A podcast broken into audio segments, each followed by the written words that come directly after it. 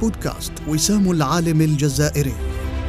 وفي موسمه الثالث نقرأ لكم من خلاله عن تراجم كفاءات علمية جزائرية خدمت الوطن وأعلت من شأنه. نتتبع مسار حياتهم من النشأة إلى الأثر العلمي والاجتماعي. نفتخر بمؤلفاتهم واختراعاتهم وإنجازاتهم الفكرية والمعرفية. نرسخ بها القدوة في نفوس الناشئة. ونبعث بالأمل في فكر الشباب. بودكاست سام العالم الجزائري. نعم نعم. للجزائر علماؤها.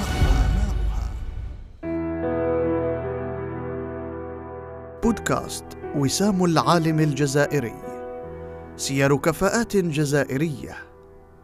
العدد الرابع والأربعون حول المسيرة العلمية للباحث محمد الصغير بالإعلام المجاهد والباحث في التراث الأمازيغي والإسلامي.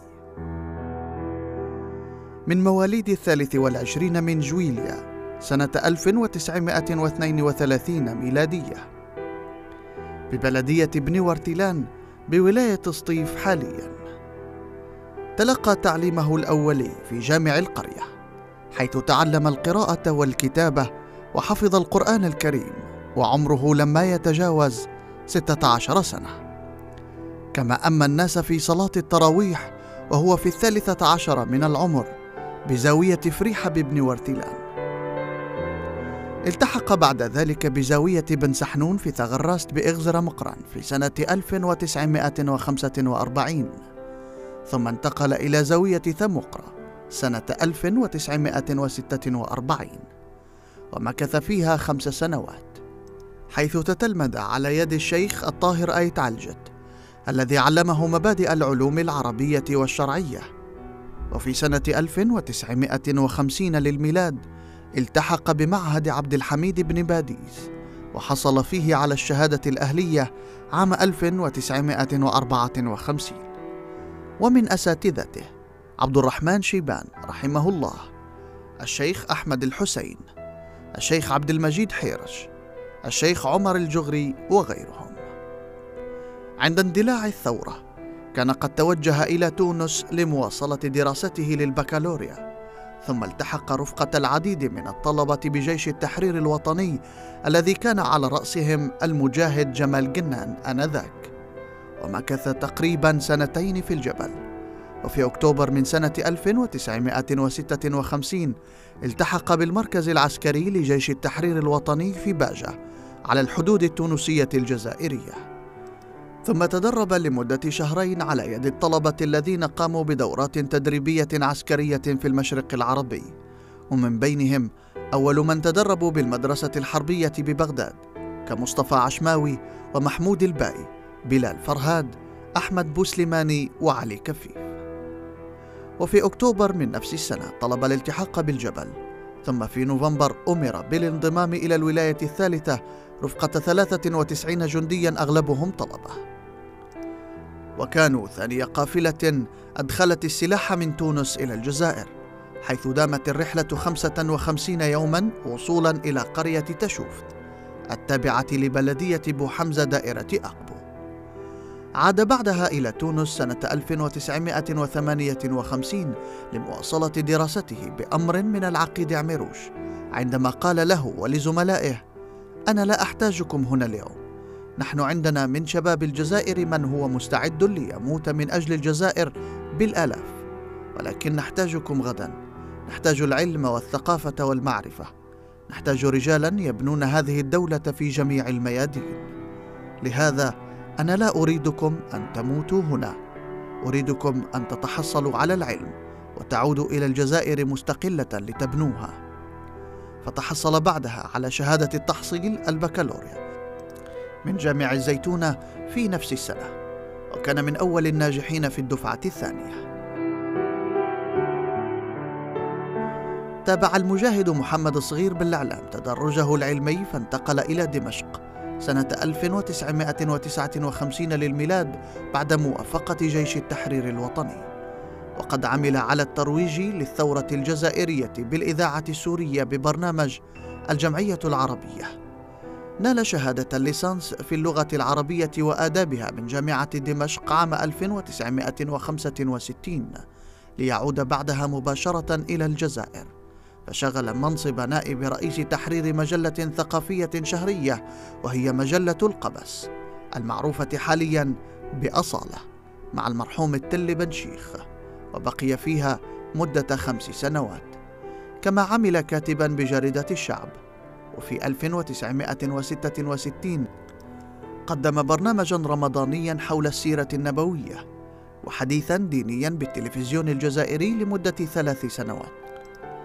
وفي سنة 1973 سجل في الدكتوراه بجامعة الجزائر حول أحمد بن أحمد بن عبد الله أبو العباس الغبريني وكتابه عنوان الدراية في من عرف من العلماء في المئة السابعة ببجاية لكنه لم يخط حرفا واحدا في هذه الأطروحة لأسباب إدارية. وعين بعد ذلك مديرا للشؤون الدينية والأوقاف تحت وزارة المرحوم مولود قاسم نايت بالقاسم عام 1970 مشرفا على القطاع الديني على المستوى الوطني. ثم سنة 1975 ولأسباب خاصة غادر وزارة التعليم الأصلي والشؤون الدينية والتحق بوزارة الداخلية حيث عين في عدد من الدوائر رئيسا وبقي في هذا المنصب حوالي 16 عاما. وقد شغل منصب رئيس الدائرة في خمس ولايات. عين السارة بالجلفة الأربعة تراثا بتيزي وزو شرشال بتبازا غريس بمعسكر وأخيرا في متليلي بغرداية سنة 1987 ثم أحيل إلى التقاعد عام 1990 بعد التقاعد رجع إلى البحث والمطالعة من جديد وقرر أن يقوم بدراسة الموضوع الذي سبق وأن عزم على الاعتكاف عليه عندما كان طالبا في جامعة دمشق وهو البحث في التراث الجزائري حيث أنه وفي أول عام دراسي له في جامعة دمشق لم يجد في القائمة التي قدمت له من الكتب المقررة والمراجع إلا اسما مغاربيا واحدا وهو ابن رشيق المسيلي صاحب كتاب العمدة والذي ينحدر من ولاية المسيلة الذي ينسب إلى القيروان باسم ابن رشيق القيرواني. فسأل أستاذه الدكتور شكري فيصل هل الأمة المغاربية عقيمة؟ قال لا تراثكم نائم تحت الأطلال. عليكم نشره إذا أردتم ذلك ولا تنتظروا أن ينشره لكم غيركم. فأعطاه مثالا على ذلك بكتاب خريدة القصر وجريدة العصر للأصبهاني عماد الدين محمد بن محمد. قال له هذا الكتاب هو أهم كتاب تم تأليفه في تاريخ الأدب العربي في العصور القديمة. المصريون نشروا القسم الخاص بمصر والسوريون كذلك حيث أنا شخصيا من نشر القسم الخاص بالشام والعراقيون نشروا القسم الخاص بالعراق. أما القسم الخاص بالمغاربة فلا يزال نائما إلى يوم الناس هذا. فكان هذا الحوار بمثابه الموقظ والمنبه الذي بقي يطن في أذنه طوال حياته الفكرية. كانت نية الباحث محمد الصغير بالإعلام نشر التراث الجزائري عامة قدر المستطاع من دون تعيين المنطقة أو الزمان. ولما راجع أمهات الكتب والمراجع المشرقية قرر أن يحصر البحث حول علماء الزواوة. قد كلفه ذلك ست سنوات من البحث. صدر الجزء الأول من الكتاب علماء من زواوة سنة 2013 والثاني سنة 2016 والثالث سنة 2020 سمى كتابه بعلماء من زواوة لأن أصل تسمية منطقة القبائل هو بلاد زواوة. وقبيلة زواوة هي فرع من قبيلة صنهاج البربرية الكبيرة التي جاء منها الحماديون ومنهم الإمام عبد الحميد بن بديس وبالتالي ألف هذا الكتاب وجمع فيه ما يربو عن ستين عالما وسيصدر له قريبا كتابان الأول بعنوان مولود قاسم آراء ومواقف والآخر بعنوان أعلام من الجزائر. ونظير جهوده تم تكريم المجاهد الباحث محمد صغير بالإعلام من قبل جمعية الكلمة للثقافة والإعلام بمناسبة اليوم العالمي للغة العربية في الثامن عشر من ديسمبر 2016 وأيضا من قبل جمعية الأيادي البيضاء بالتنسيق مع مديرية الثقافة والفنون لولاية الجزائر باعتباره من أوائل الطلبة الملتحقين بالثورة رفقة كل من محمد الصالح علجت ومريم حازم. وذلك في ماي 2022 ولا يزال المجاهد محمد الصغير بالعلام يضيء تاريخ الجزائر المخفي بما يقوم به من أبحاث وما يعرضه في المحاضرات واللقاءات العلمية مبينا أصالة هذه البلاد وأهلها.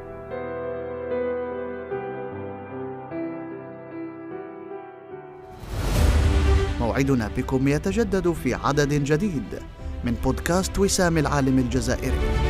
مع تحيات قسم إنتاج المعرفة بمؤسسة وسام العالم الجزائري. نعم نعم للجزائر, للجزائر علماء, علماء.